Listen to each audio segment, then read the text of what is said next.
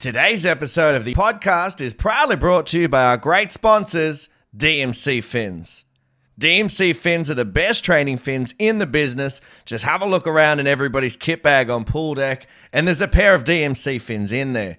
Swimmers, surfers, they're all using DMC fins as their choice of aquatic propulsion. Even superstar Cody Simpson is using DMC fins to help with his training towards Paris 2024.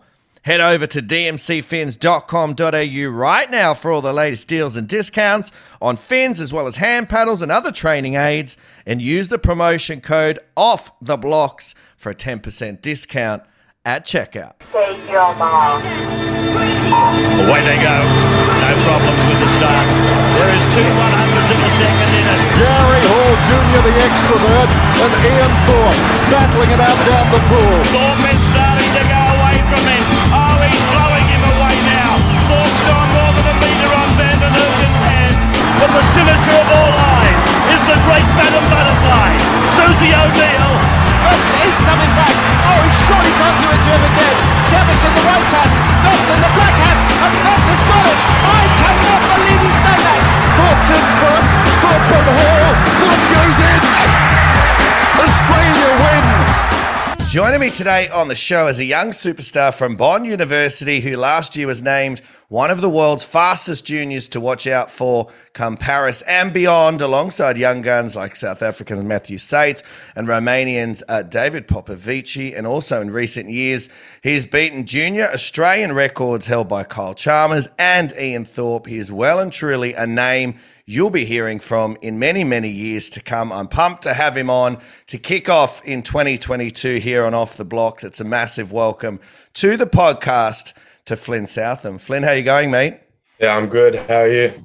Mate, I'm good. It's a Sunday, Arvo. It's been pretty chilled down here in Sydney. Not as chilled for you, though. You've got a, a fair bit going on. How's your day been? Uh, it's good. Um, first day out of the event camp, nice and relaxing. Just doing a couple things here and there, and trying to have a couple of days off before getting back into training. Going full steam ahead till nationals in May. Yeah, absolutely, and we'll we'll get to that uh, that May and the date change as well. But you mentioned there the event camp, mate. Uh, How was it? How was uh, that sort of experience for you? Oh, it was awesome for me. You know, like I thrive off the competition, and it was just such a good experience. You know, being a rookie, I've never been on a camp like that before for so long, and with such like elite athletes. It was awesome just to see how they go about their business, what they do before they get in the pool, what they do in the pool, how hard they work, their skills, turns, dives, all that sort of stuff. And then what they do, especially afterwards, recovery wise, but whether they roll out, you know, do they do their stretching and all that, or, you know, do they go to bed at like, you know, 11 o'clock at night or seven o'clock at night? You know what I mean? And it was really awesome just to learn from, you know, the big 100 guys who were part of the relay success for the men's freestyle teams. Kyle Chalmers sadly wasn't there, but um, Zach and Alex Graham, they were there. It was great to learn off them and push them, and they pushed me a lot. And yeah, it was a huge experience. Yeah, absolutely. Two great guys you mentioned there, and characters as well. So no doubt you would have had a bit of fun with them. Coaching wise, who was in your your uh, in your group? So we had um head coach was Peter Bishop, he's um Kyle's coach, and then we had the assistant coaches Dobbo, who's the coach down at Knox, Mhm. and then we had my coach Carl Samuelson at Bond. Oh, very nice, very nice. Sounds like a good group. So, I mean, don't give too much away, obviously, but a peek behind the curtains. What did you get up to training wise? Oh well, it was pretty much a lot of skill work, a lot of focus on relays, and you know, just potential for Paris. Paris is the end goal for everyone at the moment, and we're taking baby steps, brick by brick, to get there each day. You know, really a lot of emphasis on skills, a lot of filming, a lot of timing. You know, five in, ten out times, literally you name it, anything to do with skills. We were all over it, and uh, especially for me, I'm not the most skilled swimmer yet, but I'm getting there. And I was just getting hammered all week. It was good. Love the challenge. And yeah, it was a lot of stuff. And then we had a lot of quality work, a lot of Mm. stuff, pace work. We got in with the 200 boys, think a couple of sessions, and that was awesome to see how they go about their business as well. And it was yeah, it was a good week. Well, it definitely sounds like you're frothing on it, mate, which is always something you love to hear from, you know, sort of the juniors coming through when they get that opportunity like you and, you know, to be so excited to be around it. What were some of the takeaways that you did get from the camp, mate? I know it's still probably pretty fresh, but were there one or two sort of key points that you took away and thought, no, I've got to try and find a way to implement this into into what I'm doing? Definitely. Um, a lot, a lot of the event camp for me, like especially, was just working on my turns so we did a bit of filming with the people from down um, SASI, down at South Australia Institute there.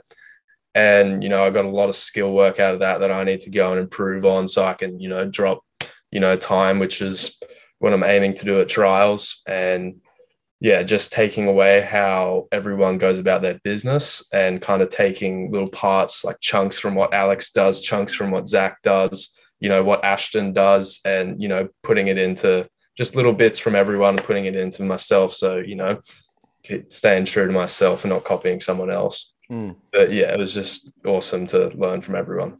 Absolutely, it's a pretty scary proposition for swimmers who go against you, mate. By the way, to to see how fast you go and they go, look, my skills aren't great, to be honest. So to know that you've still got those key areas to improve is a scary uh, scary notion for those guys, but awesome for you. And definitely, you know, I think for sure we're going to see some drops, as you said. Big news coming out this week. You touched on it and brought it up um, from an Aussie perspective with trials and as Aussie champs sort of being moved to uh, mid May due to stuff around world champs and all that sort of stuff. What's your thoughts on that? Um, and does it affect your prep in any way?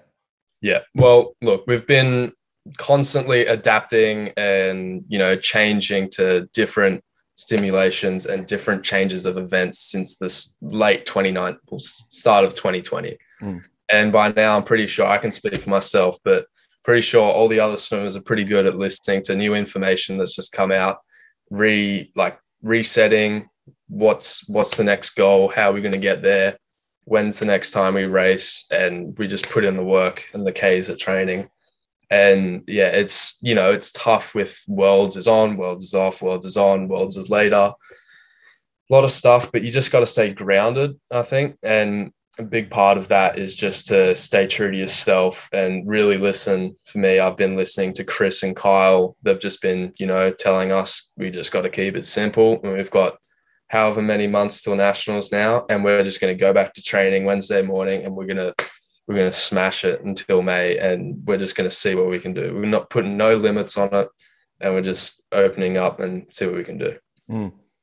Well, mate, absolutely. I think you hit the nail on the head. And if the last two years has taught us anything, and certainly having Chris on the podcast recently, um, I got that sort of impression that you know everything's adaptable now, and there's nothing that's a surprise anymore because we've we've been through a lot and uh, we've learned and adapted and rolled along. I just think logistically, it, it's not going to be easy for certain people. Just talking for myself from a coach's perspective with bookings and all that sort of stuff. I'm sure it wasn't an easy decision to make, but to your point, uh, we just got to accept it, adapt, and uh, and crack on. And the best people who do that will no doubt get those results come May.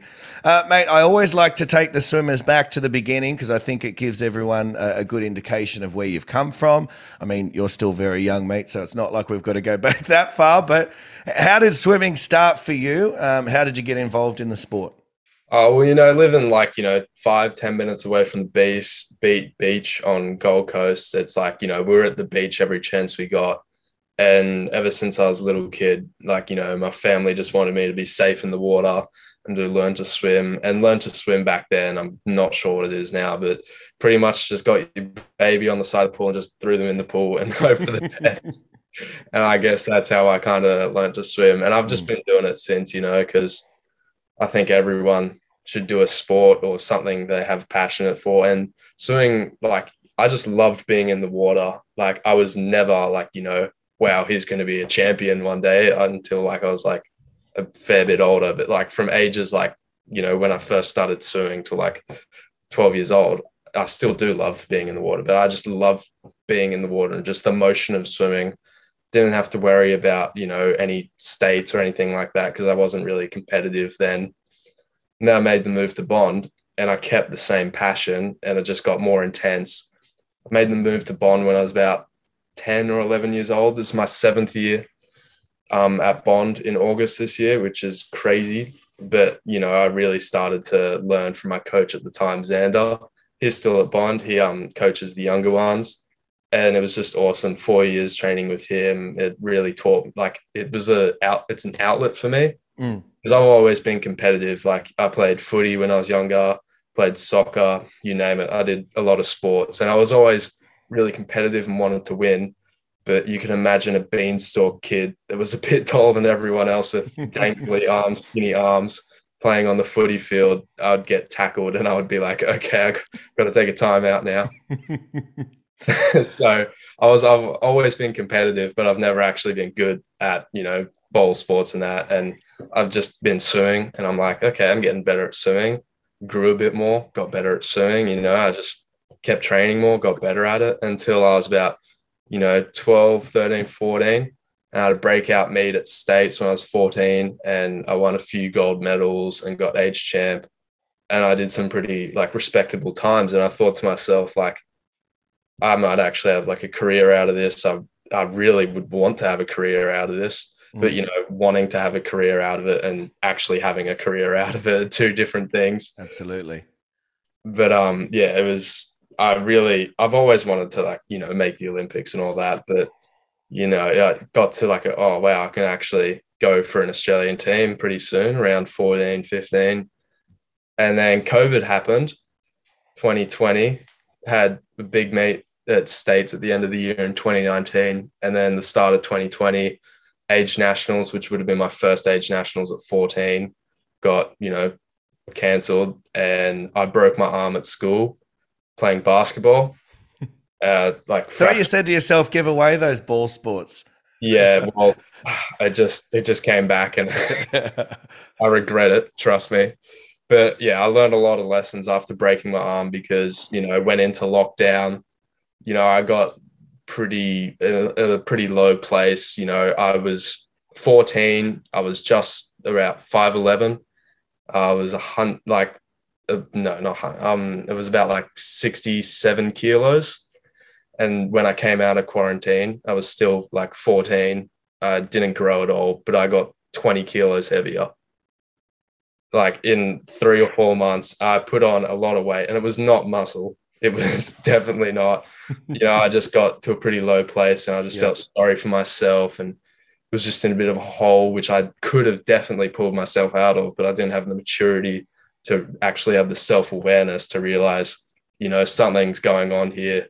I need to take care of my health more than anything. Mm. And I just wasn't, you know, really paying attention. I just wanted, you know, instant satisfaction, like, you know, eat as much food as I can, you know, be happy, but it wasn't true happiness, you know. Yeah.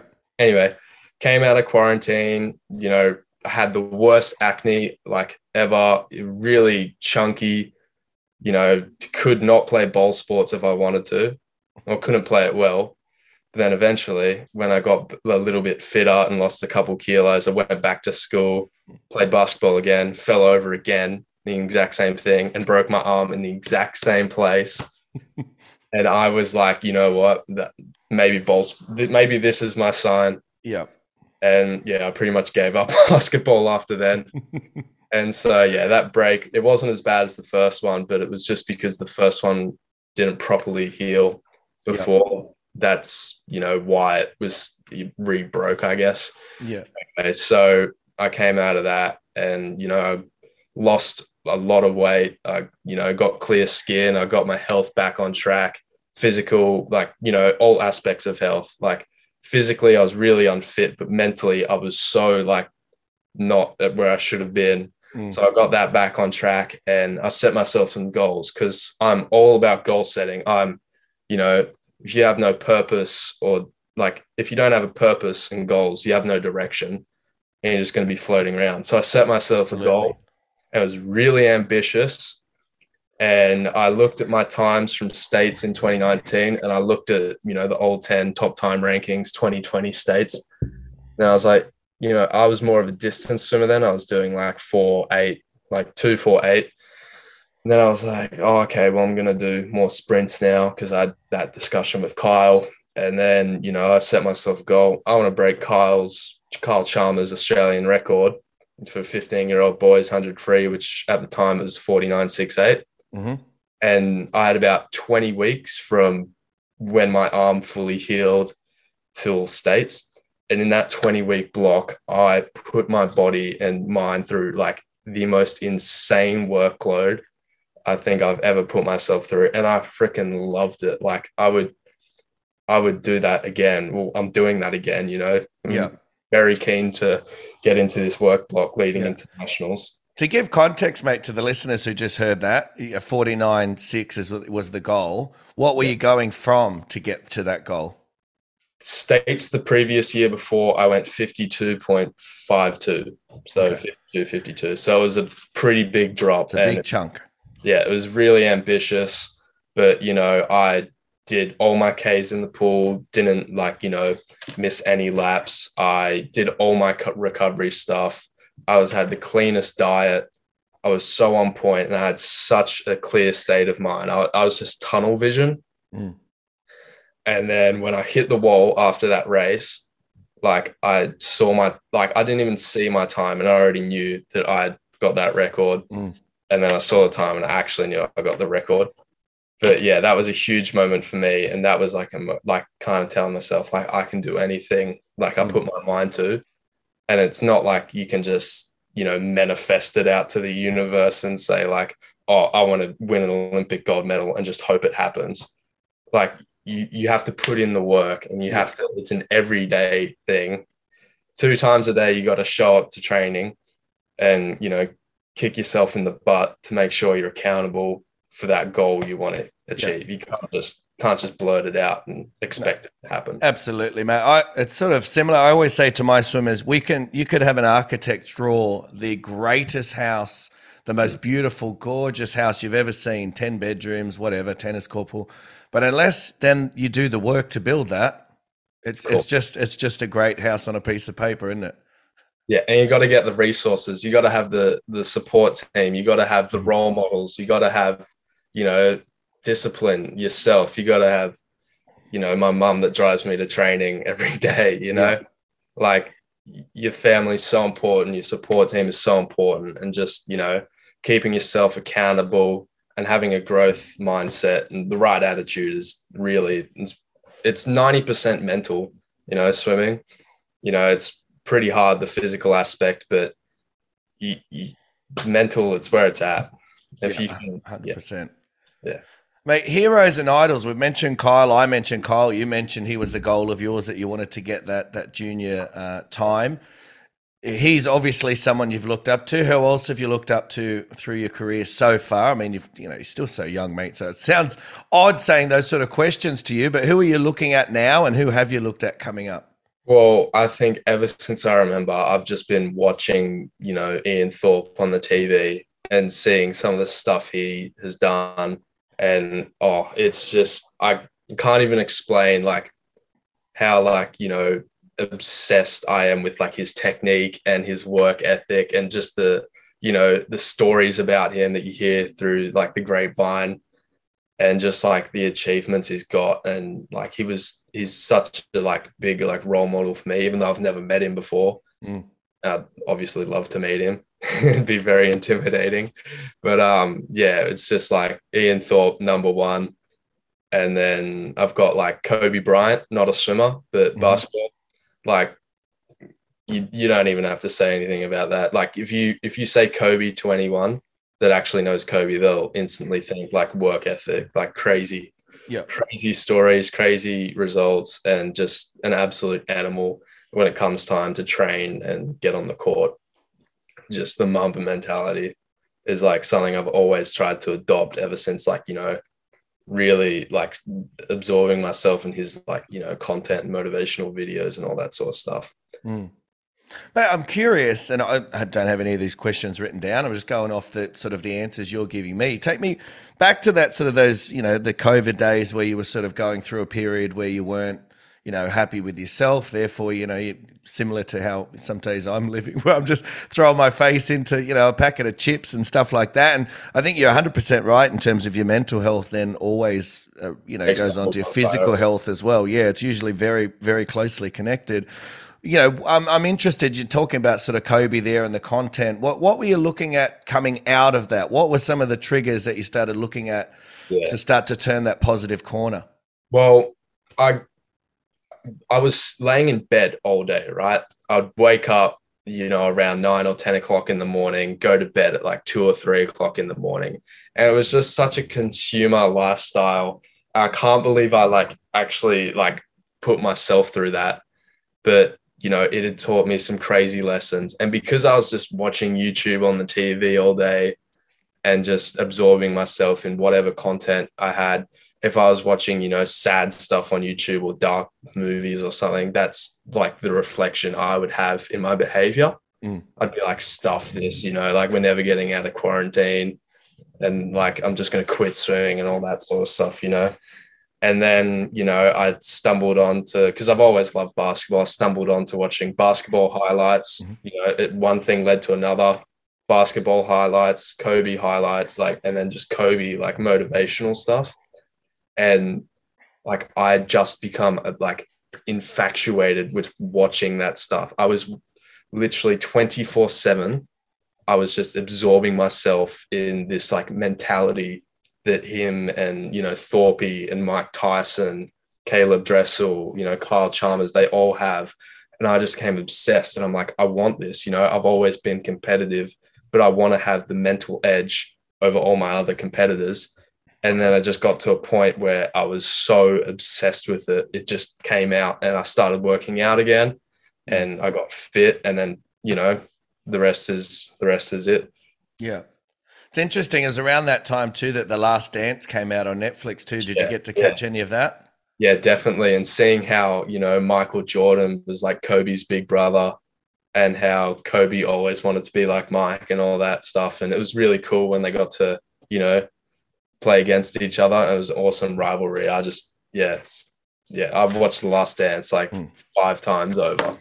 Yeah. It was interesting. I heard a story about Michael Jordan the other day um, that he was doing this sort of press stuff around 12 o'clock or whatever, and it finished.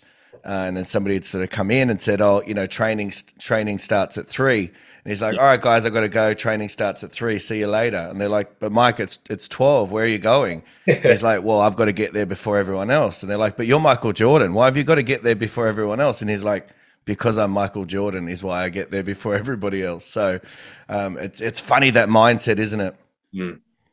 Um, mate, listen, we, we've I've, there's been a few, and uh, certainly in the last few years, you've been. I, I don't want to say fortunate; it's probably not the right word because you've worked bloody hard for it. But you've you've certainly ticked a few boxes over the last couple of years in terms of, uh, you know, beating records and getting some highlights. I mentioned there Kyle Chalmers, Thorpe. We've mentioned it as well. So I want you to let me know from your own sort of experience. Wh- What are some of the moments that have stood out for you over the last couple of years in the pool, results wise? I mean, I think we saw you flexing last year on the Gold Coast after a, a very slick 49 5. But I mean, you know, for yourself, is there any sort of standouts? Well, yeah, there's been a couple meet like couple meets and you know races that everyone would expect. You know, if I've broken an Australian age record or Queensland record or something like that. But I think you know one of the biggest like races that I am the most proud of is probably the Open 100 free at States last year. And there's a funny story behind it, and there's a reason why I'm so proud of it. And it's not because I won the Opens. Like, that's an awesome achievement. Really happy with that. But, you know, that wasn't the main reason why I was so happy with it. And it's because the day one of States, or day two, I think it was, um, I had the age group 100 free. Whatever day it was, day one or two, I had the I had one day I had age 100 free, and the day after that I had open 100 free. And that age 100 free, you know, I'd set myself a goal. I didn't get that goal. I was really disappointed and fed up because I feel like, you know, the work I put in, I should have, I deserve the goal I wanted to get. Mhm. And, you know, I didn't, you know, I only took, I took 0.1 off my PB, which, you know, it's a PB. You got to be happy with that. But I know, and I still know I'm capable of much faster swimming. And, you know, it was like a really hard slump, like the next 24 hours was just oh like I don't really want to swim the rest of this week. And it was a roller coaster. You know, I had the heat swim of the age 100 free. I went 49 8, and I'm thinking, oh, this is going to be like an awesome race. Like the final tonight, I'm going to go the time I've always wanted to go. And then, you know, I didn't. Mm-hmm. And it was really disappointing. And the hardest thing was, is that I had the 100 free open the day after, which is what I was targeting the most. And I was just thinking to myself, there's no way, like I had a goal, like I wanted to win that race. And I was just thinking to myself, there's no way I'm going to win this race if I just went like that time then. If I even do that again, there's no way I'll win that race. And how I swam it, there's no way I'll win that race. Anyway, and so I went to bed really pissed off, you know, um, woke up in a, you know, grumpy mood, you know, was saying to mom, like, you know, just go away, like, let me just eat breakfast and, you know, feel sorry for myself, you know, that sort of stuff. Yeah. And after that, like I had the heat swim, I went 50.4 or 50.5, maybe. I'm not 100% sure. It was in the 50s and it was a 50 point mid. It was a respectable swim. And I like qualified into lane seven for the final. And I'm like, nah, there's no way I'm winning. Like, I'm in lane seven. There's no chance. And I was like, oh, this this just sucks. Like this is going to ruin my entire week. It's day two. I'm already in a bad mood. And so I spoke to Kyle, spoke to Chris, spoke to Kyle again, spoke to Chris again. And I spoke to Kyle again. It was a constant, constant day of texting and just trying to bring me out of this mood. And, you know, I've always had the philosophy of if you have a bad race, allow yourself to like feel sad and sorry for yourself for five minutes, but then you go pick yourself back up again like because you got a job to do you got a race mm-hmm. and you got to be you know a leader for your team which i consider myself like a leader for bond and you know a role model in the sport which is you know you're a role model regardless if you want to be or not and it's important that your actions you know your actions you know have effect have a ripple effect on the rest of the community anyway, so I really had to dig up a lot of willpower and a lot of mental strength just to get myself out of that little hole. And I, um, you know, I got, you know, boosted up again, I had some motivation that hit me. And, you know, I, I won the race. I swam like the best race of my life. May have not been the best time. It was another like 0.02 second PB. But, you know, I even split that race. I went out 24 6. I turned 10th and then came home in a 24 7, which was really big for me. Ended up winning the race. And that was like a really special moment to me, not just because, you know, was Olympians in that race. I think it was three or four guys that went to Tokyo in that race, but it was just really special to me because I'd overcome such a like big setback.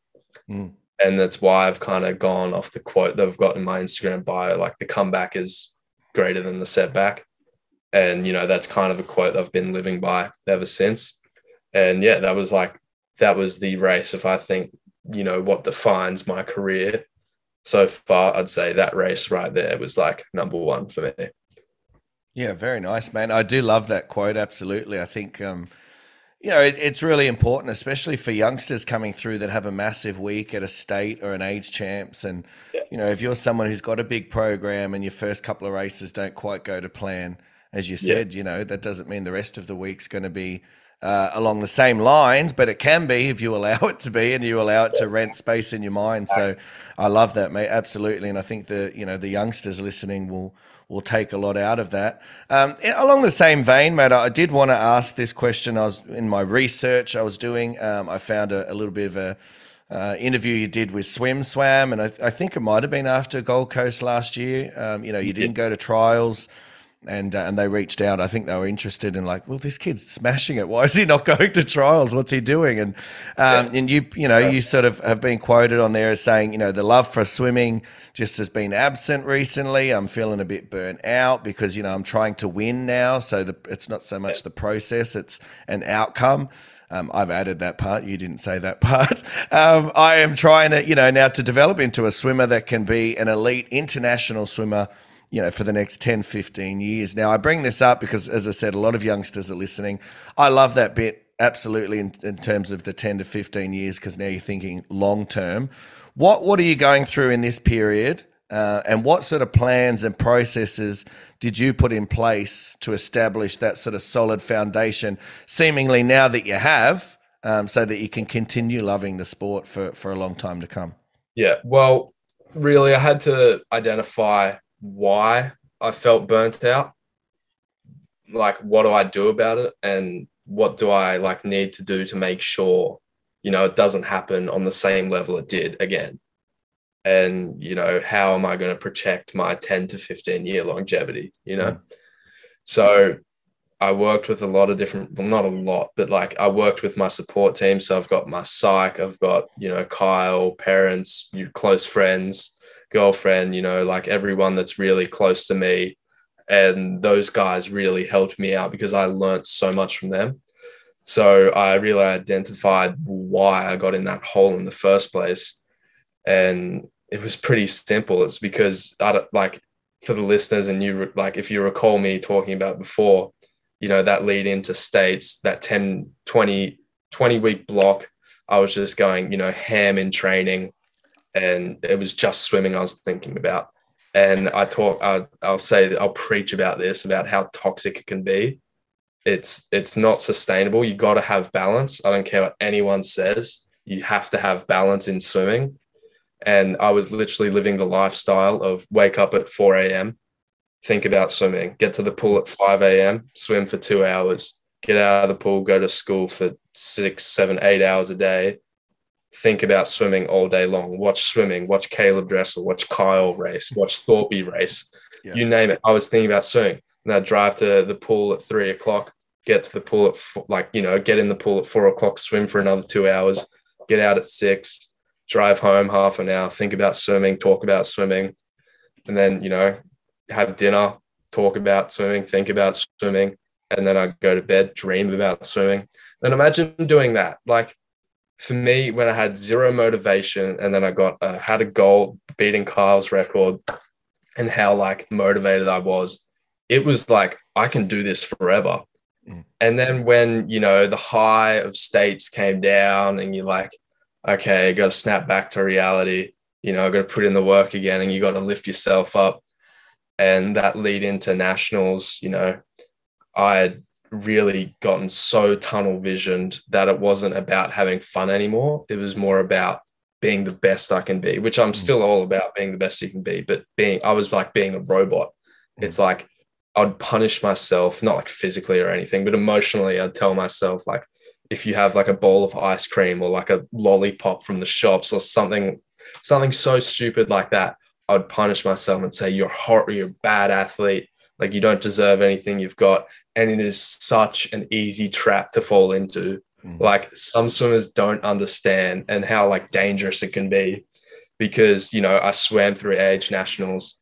I you know broke my australian record. And i got the fastest you know 15 year old time like for a boy in the 100 free ever in the world. And i touched the wall. I knew i did that and i felt nothing.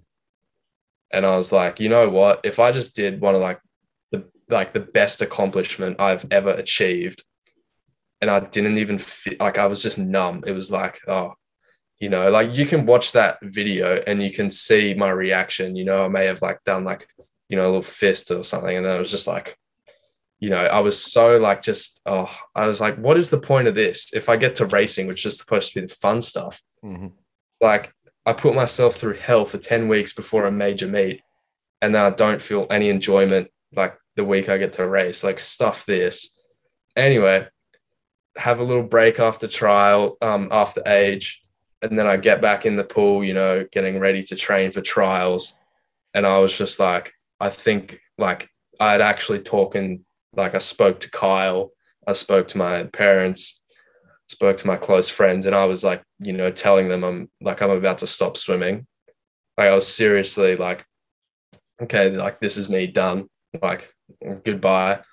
I don't care what anyone thinks. But, you know, I had a little bit of time off. And then I was like, okay, well, I'm, you know, not doing much. I've I've got nothing else to do. So I kind of went back and then I like worked like a happy balance, you know, I hang out with my friends, my like girlfriend, you know, I had the balance. I'd watch basketball, wouldn't play basketball, but you know, and I just went back into the pool and I fell in love with like the the motion of swimming and being in the water, Yep. like I did when I was younger. And sometimes, like a lot of people just forget like how like grateful we are to like for me to train on the Gold Coast in like you know the warm sun and train, be happy, healthy, fit, you know, have a great coach, have a great, you know, crew of squad mates, and just like just everyday stuff. Like people forget how like lucky we are. And then like just just I fell in love with, you know, just the actual swimming and training and the lifestyle. And instead of just thinking about, oh, me, me, me, what results am I gonna get? It's like I thought about myself. Like I thought about like what uh, I align myself with. I was thinking like, you know, instead of me, me, me, results, results, results, I was thinking, what about everyone else? What about creating an impact rather than just getting results? And so that's where, you know, I started to swim selfish, oh, selfish, like, Selfless. yeah, selfless. Swam selfless. And I was just swimming. You know, I wanted to be a really good leader. Mm. You know, I just wanted to see what I could do. I didn't want to put any restraints on myself. I didn't set any goal times. You know, I haven't really set any goal times since then. And I have found it has been so healthy for me like that. Like I still get, you know, nervous before a big race or something, which, you know, you should do, which shows that you actually care about it but like I've never felt like you know I've worked a day in my life since then, and that is what's going to keep me in the sport for you know another fifteen years. Yeah. Mate, absolutely. Well, listen, what I love about that, two things. One is you're absolutely right, balance in anything, and that's not just in, in swimming and elite sport, it's in life. Um, even coaches, and you talk to Chris, you talk to Kyle, you talk to anyone, and trying to find a balance between, you know, being successful in anything that we're choosing to, to really be involved in our passions, but also, you know, looking after family. I've got a daughter, I've got a wife, all that sort of stuff, making sure you, you know, you you're there for those moments as well. So that's absolutely hitting the nail on the head. But uh, one thing that's impressing me so far, and certainly about what you just mentioned there, is just having that self awareness. I think that's probably a key for a lot of people. Everyone's going to go down those dark paths at some stage, aren't they? And, and whether they tell you or not, they all do at some stage. But it's Yeah. just having that awareness to go, hang on a second, I feel like I'm going down here. Stop, let's go back, turn around, and we're going to go this way uh, now. So, you know, for you at a young age, having that, I think shows a lot of maturity, mate. Now, how hard has it been? I've got to ask this question because this, obviously, you've got many, many years to go. So it's going to sound like a silly question to some people, especially when we come back and look at it in like six, seven years' time. But this is sort of the peak in terms of your teens, and, and this is where you're starting to really lift. And if you look back at Kyle and um, some of the great swimmers that have come through the junior international ranks, they've all gone to junior worlds and all that sort of stuff. And this is probably your opportunity to do that. COVID's thrown a monkey wrench in all of that. How frustrating has it been for you, um, you know, during this period to not be able to, you know, go out and match it with with the world's best? I mean, technically we can do it. This is what time you swam. That's what they swam, but it's not the exact same as getting in a pool and say Budapest or something and going head to head, is it? Yeah. Well, when it you don't match the best in the world come race day. You match them twice a day at training, you know, like whether they're there or they're not there, whether you're training by yourself or with a bunch of like, you know, average swimmers, you know, like you got to compete against yourself and you got to push yourself to a level where you're sat like where you're happy but you're never satisfied. You got to always be hungry to chase you know to chase the best. Even if you're number one in the world by 20 seconds you know even if you're katie ledecky in the 1500 i can guarantee you she would be at training. She's always like all right like you know i like the analogy of like lions lions sleep i think like 16 hours a day or something like that and when they're up the you know they're up and they're chasing animals they're they're beasts they're the top Yeah. of the food chain apex and just because they're at the top of the food chain doesn't mean they can stop you know they can walk to chase their prey you know, that they're still out there, they're grinding, they're chasing their prey. Like you get to the top, like Ledecky and Dressel and all those guys. And just because you're there doesn't mean you can stop working hard. Mm. You got to work hard regardless if you're 30th in the world or number one in the world. And that's like, that's what motivates me to like really, you know, okay, so for say back a couple weeks ago, Worlds was off, Com Games was still on. I'm like, okay, Worlds is off. People are going out and partying now and doing stuff they shouldn't really be doing.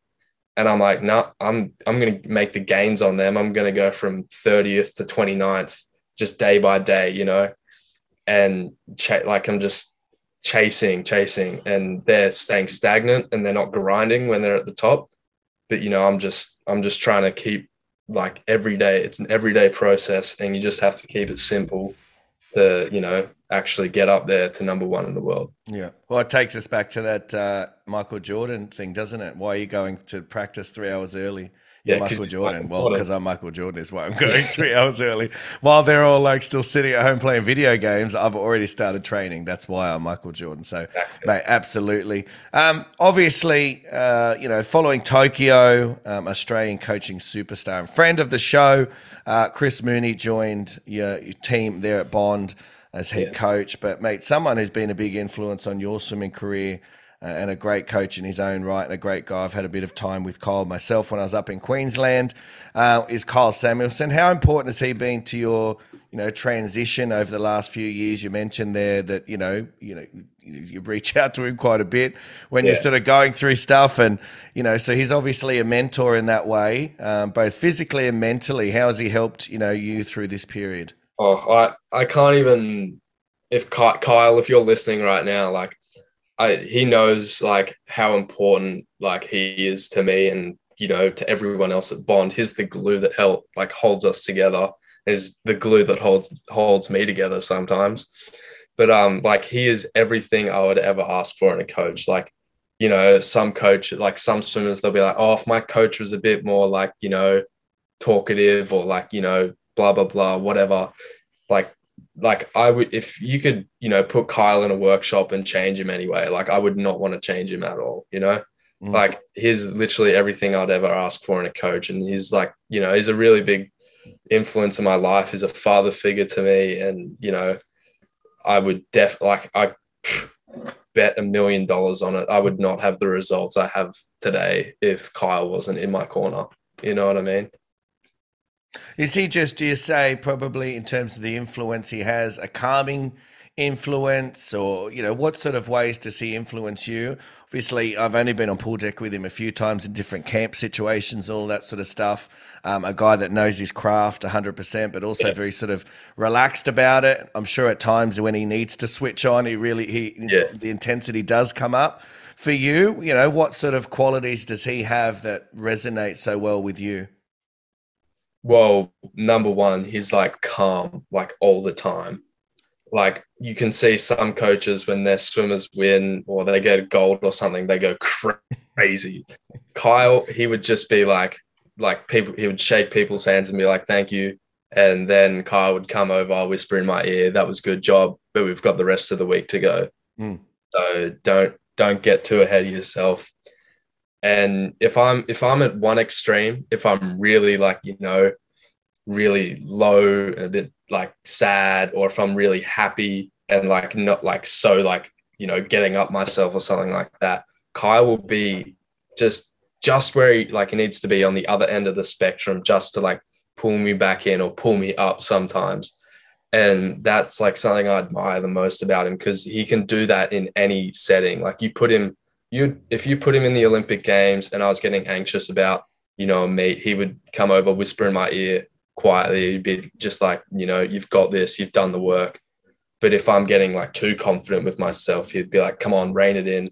You got a job to do." Like, he's yeah, he's really important in every aspect of swimming. You know, mate, that's absolutely brilliant, and it's it's so much of what we hear from from great coaches, and I've had a lot of them on the podcast, is that you know the best ones know their athletes and they know Yeah. you know how to how to be and how to work around them. It's not so much them being selfish and you know how they feel. It's all about the swimmer and then adapting to that. So, mate, it sounds like Yeah. I, I've thought for a long time anyway that Kyle's well on his way. I know he's always in those camps and that sort of stuff. So I think it's only a matter of time within the next 10 years where we find him, you know, being a head coach of a program and getting on those teams, uh, not Yeah. as a, an assistant coach, but certainly being uh, right up there. Um, Mate Mooney, we talked about him. He's a friend of mine. He's come in there as well. He's doing a great job. We know the success he had in Tokyo with with Kaylee. Um, What have you learnt so far from Chris Mooney? so much. Like his, if I could describe him in one word, I'd say passionate. Like really passionate, Mm. and he's really like I. I find like I'm, you know, if if you could cross Kyle and Chris, like that would be like me in the middle. You know what I mean? Like Chris, he's really competitive Yep. and he he wants his swimmers to win, not in a toxic way, but he wants the best for us. Yeah. And he'll he'll know when to push us and when to like, you know, kind of give us that reassurance. It's similar to Kyle, but like when he gets fired up, like it it gets me fired up. And if I'm having, you know, like a like at training and we've got a suited set and I'm not doing all that well, he'll come over, he'll he'll lean over and tell me something that will get me fired up, and I'll, I'll like you know stand up like a meerkat or something like that, and I'll get moving. Like he knows he knows how to push your buttons in a good way.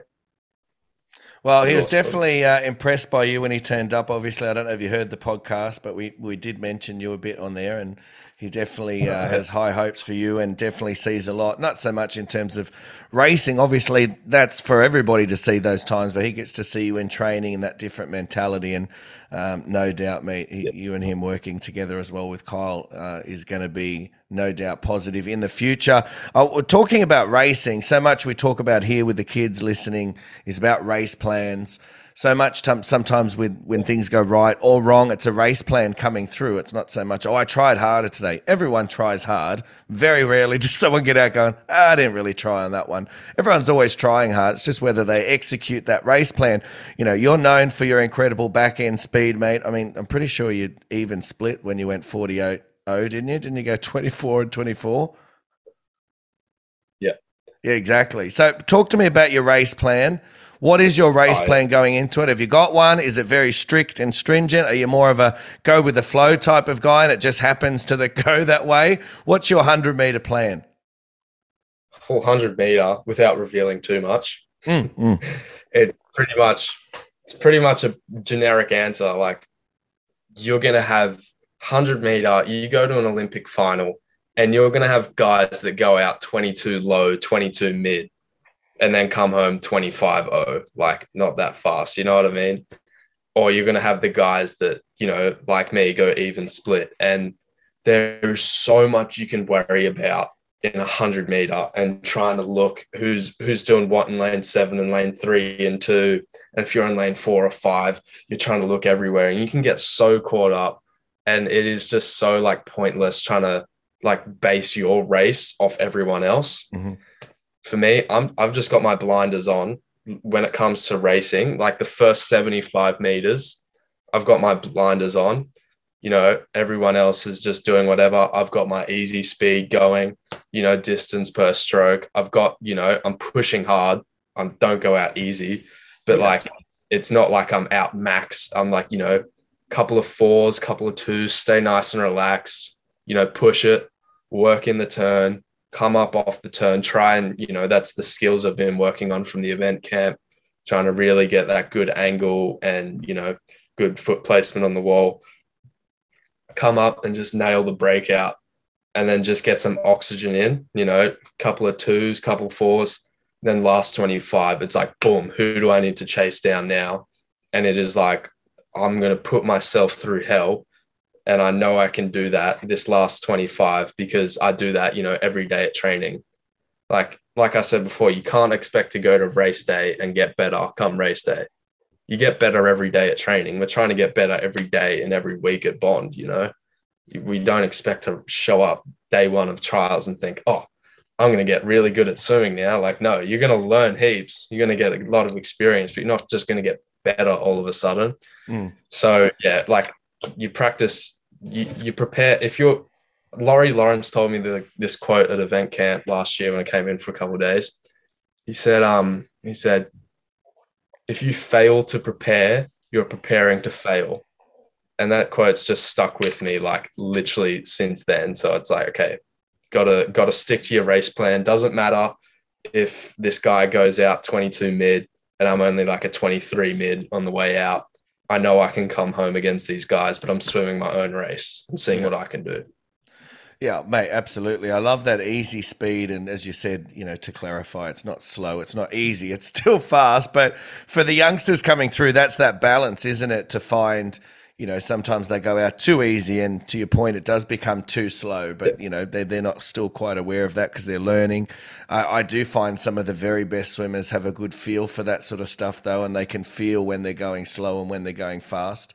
I think some of the swimmers who are just below that sort of greatness don't have the same feel or sense that maybe some of you to sort of top line swimmers have. But absolutely, that easy speed, um, mate, is is very, very important. Training wise, we mentioned training a bit. We don't get too much into it. What are some of your favorite sessions through the week, though?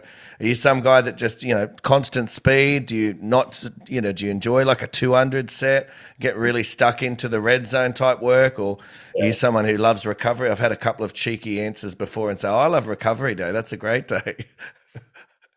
well, you know, if you're training the same thing every day, just sprints or just recovery mm. or just kick sets or just pull sets or just middle distance, you're going to stay stagnant because you're doing the same stuff every day.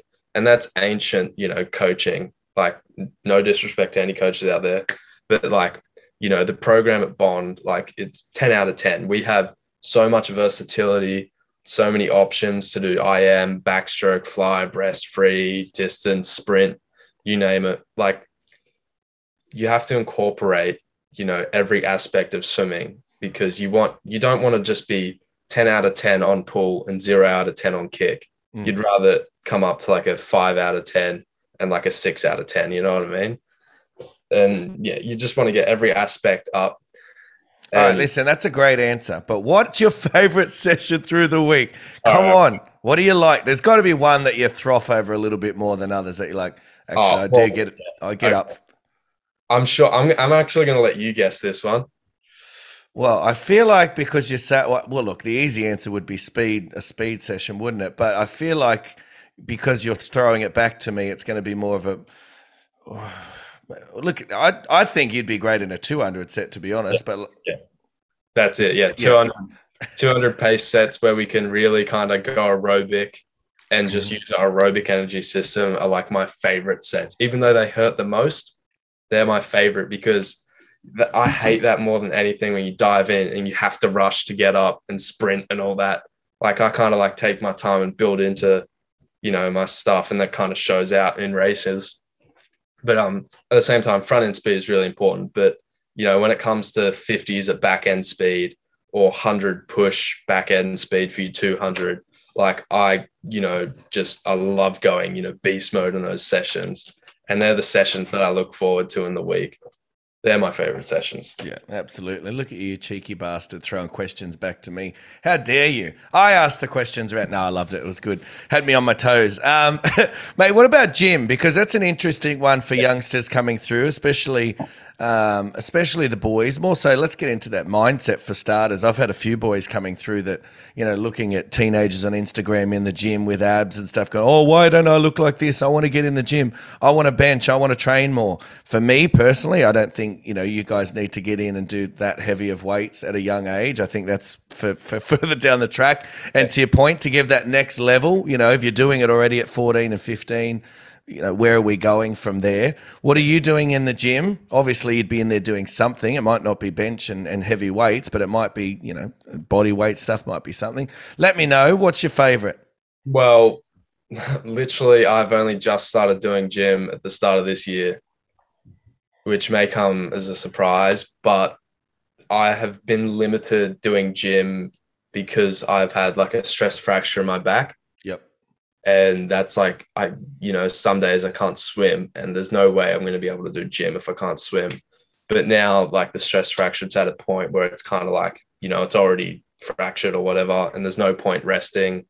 And I don't feel any pain anymore. And I've, you know, strengthened my core, glutes, you know, loosened up the hip flexors and hammies and all that. And now I can really get stuck into the gym and get strong. And as you can imagine, that's a huge part of male sprinting, mm. you know, strength. and like I've, it just it's good sign for me because I've got so much like room to grow and time to drop. You know, with gym getting stronger, like naturally growing. You know, front end speed and overall like skill time just to come down. And it's good, you know, that yeah, like gym. I love doing gym, but I've only really started, you know, doing solid training since the start of this year. Mm.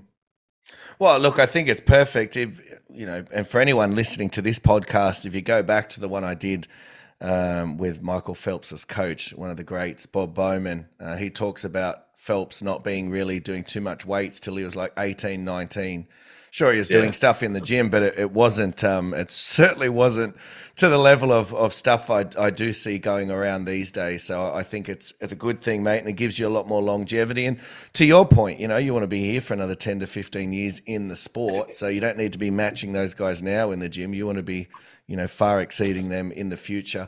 Um, you know, we talked about before. You mentioned it. You know, you don't race the people around the world in one race in one thing. It's it's every day when you're training, every day when you're in the water there's names going around. I mentioned at the top, youngsters out there around the world. Chlorine Daddy himself. I always love that Instagram handle. Anyone cocky enough to have Chlorine Daddy as their Instagram handle is is someone going places. David Popovici, Matthew Sates, another one from South Africa who is a, a great youngster who's been on the podcast and very humble and understated himself, but certainly kicking goals. We saw him smashing it at, at uh, short course world champs.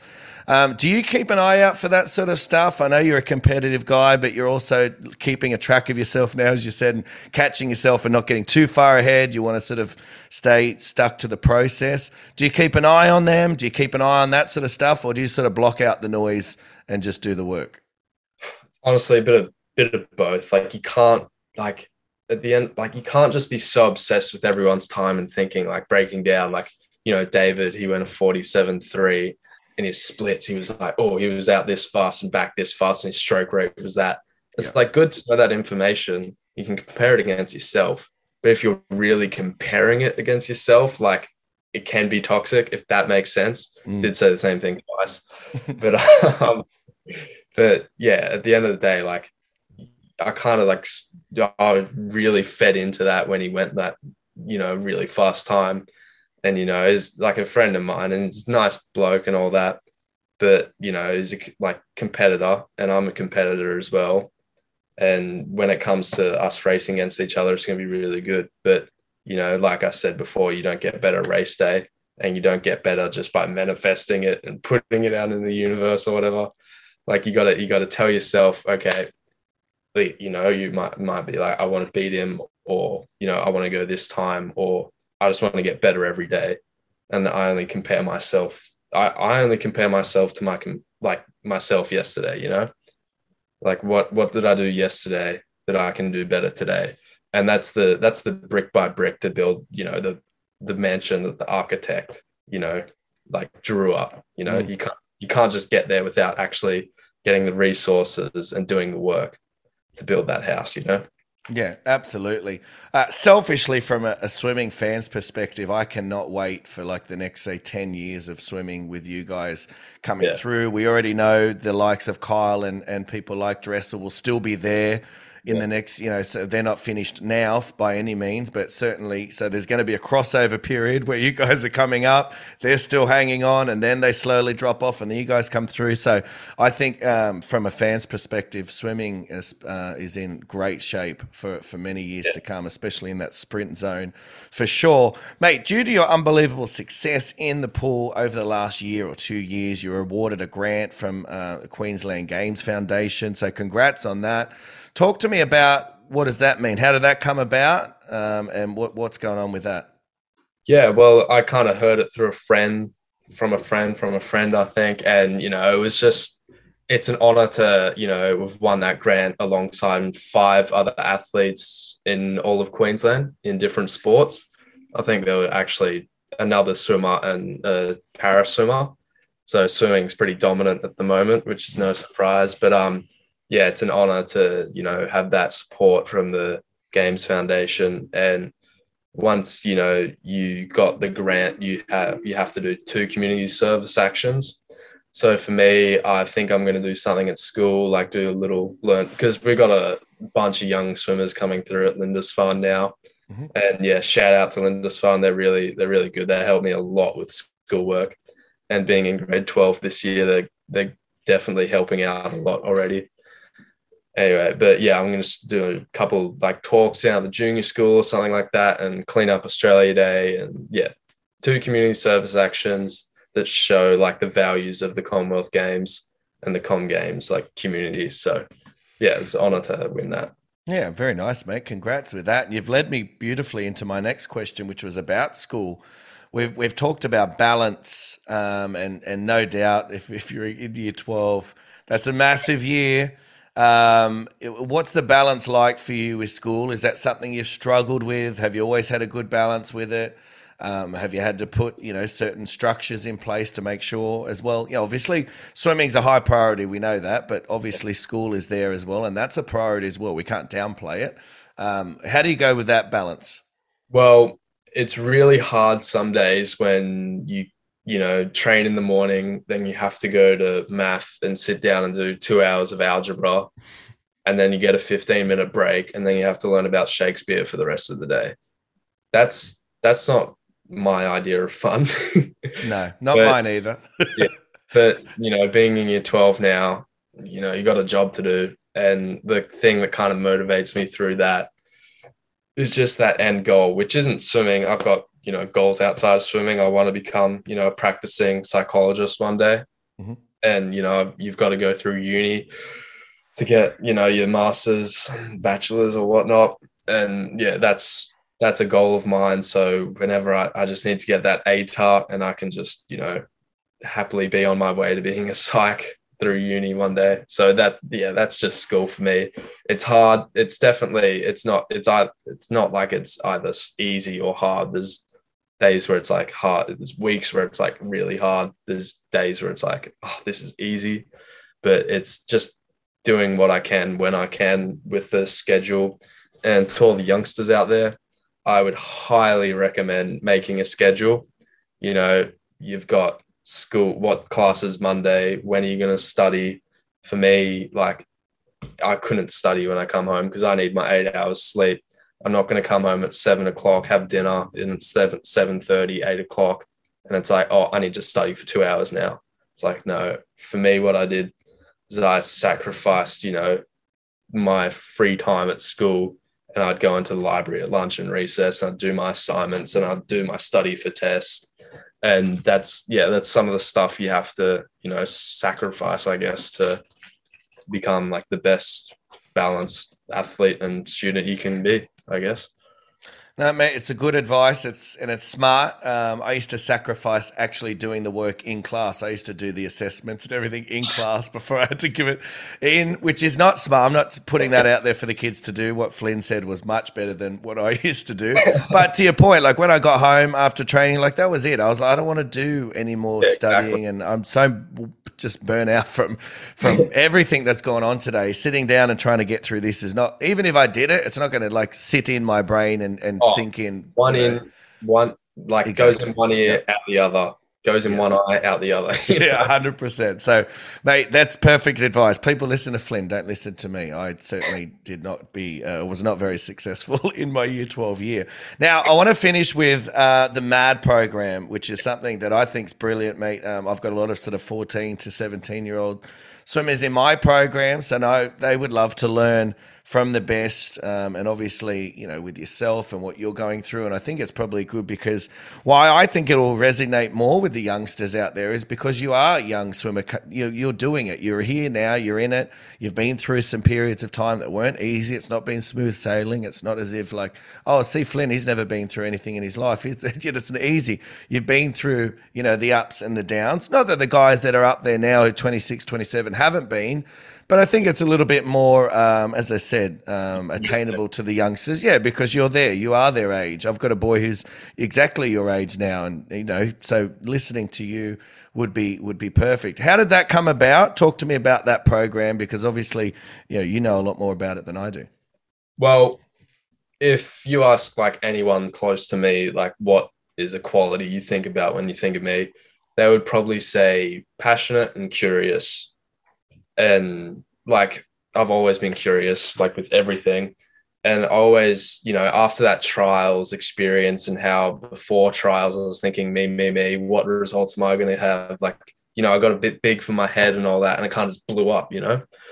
But um, after that, I kind of thought about what do I have to give, you know, because you know, if you compare two swimmers and you compare their legacy, if you get one guy that wins an Olympic gold medal and a guy that wins an Olympic bronze or something, but he has been like, you know, a leader and is continued the sport and is like passed on knowledge, you know, throughout his years of experience to the next generation, like you'd say that's more of a legacy than just some guy that won Olympic gold, got up on the lane rope and, you know, smashed the water or something, you know? Mm but that's yeah i i like the analogy of you know you go to a bathroom on the plane and you see the sink that's got a little sticker on it saying please leave the like place in a better condition than what you found it in.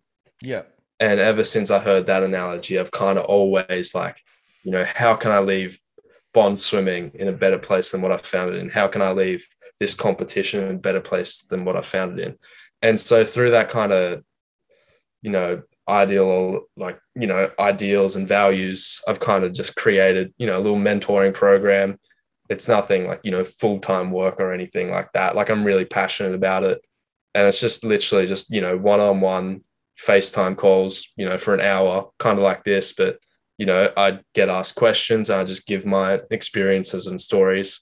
Mm. and you know just be a helping hand that you know i think is really important to have in the sport yeah, mate. I didn't know where we are going with that story when you took us into the plane uh, toilets, but yeah. I, am glad we came out with uh, an analogy of leave it in a better place than you found it. I mean, that could have been put anywhere. Why did you put it in the plane toilet? That's just where I heard. It. oh, that's fantastic. But it's it, look, I you know more credit to you. I think it's a, a great. Um, sh- you know show of your maturity as well at a young age that you are thinking that way because a lot of kids your age just thinking about you know how, how early can they get home to watch something on YouTube or you know just being on their phone as you said till 3 a.m. chatting up girls or talking to their mates about God knows what none of it's helping anything for the next day it's just going to make them more tired uh, and more you know less likely to be successful in whatever they're supposed to do tomorrow so I think those lessons are, are awesome for youngsters to learn and I think as I said it's a show of your maturity that you're already sort of thinking that way. Uh, mate, I like to finish, as you know, you've listened to the podcast. I like to list, uh, finish with some less serious questions. So just rapid fire. What do you get up to at home? Okay. That sort of stuff. So, what sort of music do you, are you into? You you name the music genre. I listen to all music. Like we, we can talk about rap, we can talk about old stuff, we can talk about rock, like you name it, I listen to it. Is it all due to, so is it around sort of your mood at the day? Like, do you have a different sort of playlist before a meet, before a yeah. big meet? Like, even does the meet make a difference between the playlist? Like, before finals at, at nationals, is the playlist a, a level up from what it might be just in general? Yeah, well, definitely. Like, I'm not going to explain too much because it's pretty private stuff. Yeah, I think yeah. like what music I listen to. Mm-hmm. I don't think I've told actually anyone what music I actually listen to. But anyway, um, like you know, if I'm cooking in the kitchen or something like that, I'll just be, I'll be listening to like you know rave music or something like that, just cooking scrambled eggs. Yeah. Or you know, if I'm going to bed at night, I'll like listen to calming music. I'm just listening to music like 24 seven. I think I got like 102,000 minutes listened last year on Spotify Wrapped or something. Wow. And yeah, I'm just always listening and a lot more serious stuff when it's time to like you know race and train hard Yeah. sessions or Yeah. big. It's always interesting music because I find like if you listen to a lot of people, like when people get pulled over a lot for speeding, if you actually took a like a screenshot of what they were listening to, quite often it's like you know metal or like or, or music that elevates their arousal levels, so they're right up and they're hyped, which is good before a race, but sometimes it's bad before a race. So it all depends on what sort of an athlete you are. So um, you know, to your point, I think it's it's you know it can be varied as you said. What movies are you watching, mate? What what are your favorite sort of do you have go to movies? Do you like just watching new stuff or? Yeah, well, I love movies. Like they're a great way to take your mind off swimming when it needs to be taken off, you know. Mm. So the other day I watched this movie called Prisoners. Okay. Have you seen that? No, what's that on? It's got uh, Hugh Jackman and Jake Gyllenhaal, and it's like you know a detective, and this father loses his daughter, and it is like a thriller. It goes for like three hours. I was just on the edge of my seat, pulling out my hair the entire time, and then like I did not shut up about it for like about half a week. I was just telling everyone, "Have you seen Prisoners? You need to watch movie." Is it on yeah, I Netflix? Where can I watch it? Because I'll watch it now that you've hyped it up so much. Yeah. And it is like, holy moly. Like, you gotta, like, you gotta commit to it because it's a big movie. But I recommend getting a bowl of popcorn, or maybe Okay. a couple bowls of popcorn and watching it. All right, I'm to put it on tonight. I'm to let you know how it goes. I've got nothing else to do tonight. I'm, I'm wide open. We've got nachos cooking soon. I'm going to go have nachos and then, so I'm going to chuck that on. So, yeah. Speaking of nachos, what's your favorite meals? Mate, look Oh, at that. you- How good am I? I've seamlessly gone into that. That wasn't even planned. What, what are your favorite meals? Um, you is like music. Like you give me any genre, give give me any style of food, I'll eat it. I love for breakfast. I'll you know eggs, bacon, porridge, like stuff that has a lot of calories and energy in it. And then lunch, like anything, dinner, anything. But my favorite is you know when my mum cooks like a roast pork belly for like four hours during the day while I'm at school or something. And I come home, I can just smell the roast like veggies and all that. And that just, if I'm like a zero out of 10 on the mood scale, I smell that stuff, it goes like a 10 out of 10. And I'm like, thank God I'm home. Yeah, mate, exactly. Um, the same way as we talked about music can change your sort of your levels. If you come home and you smell something good, you're like, Oh, yeah. I might have been tired before, but uh, I might uh, run to the ready." kitchen and yeah, yeah, no, I'm ready. I'm sure all listeners can relate to that. Yeah, well, and you're all athletes, so you know every, everyone's hungry, and you're, you're burning those calories, so you're always constantly hungry. It's like a bottomless pit, um, mate. I want to finish with your favorite quotes. You seem like a, a youngster who likes his quotes. Have you got one or two or three that sort of you mentioned ones that you sort of live by? Have you got a few others? Well, I kind of, after trials, I kind of resonated with the quote like, you know, Rome wasn't built in a day. Mhm.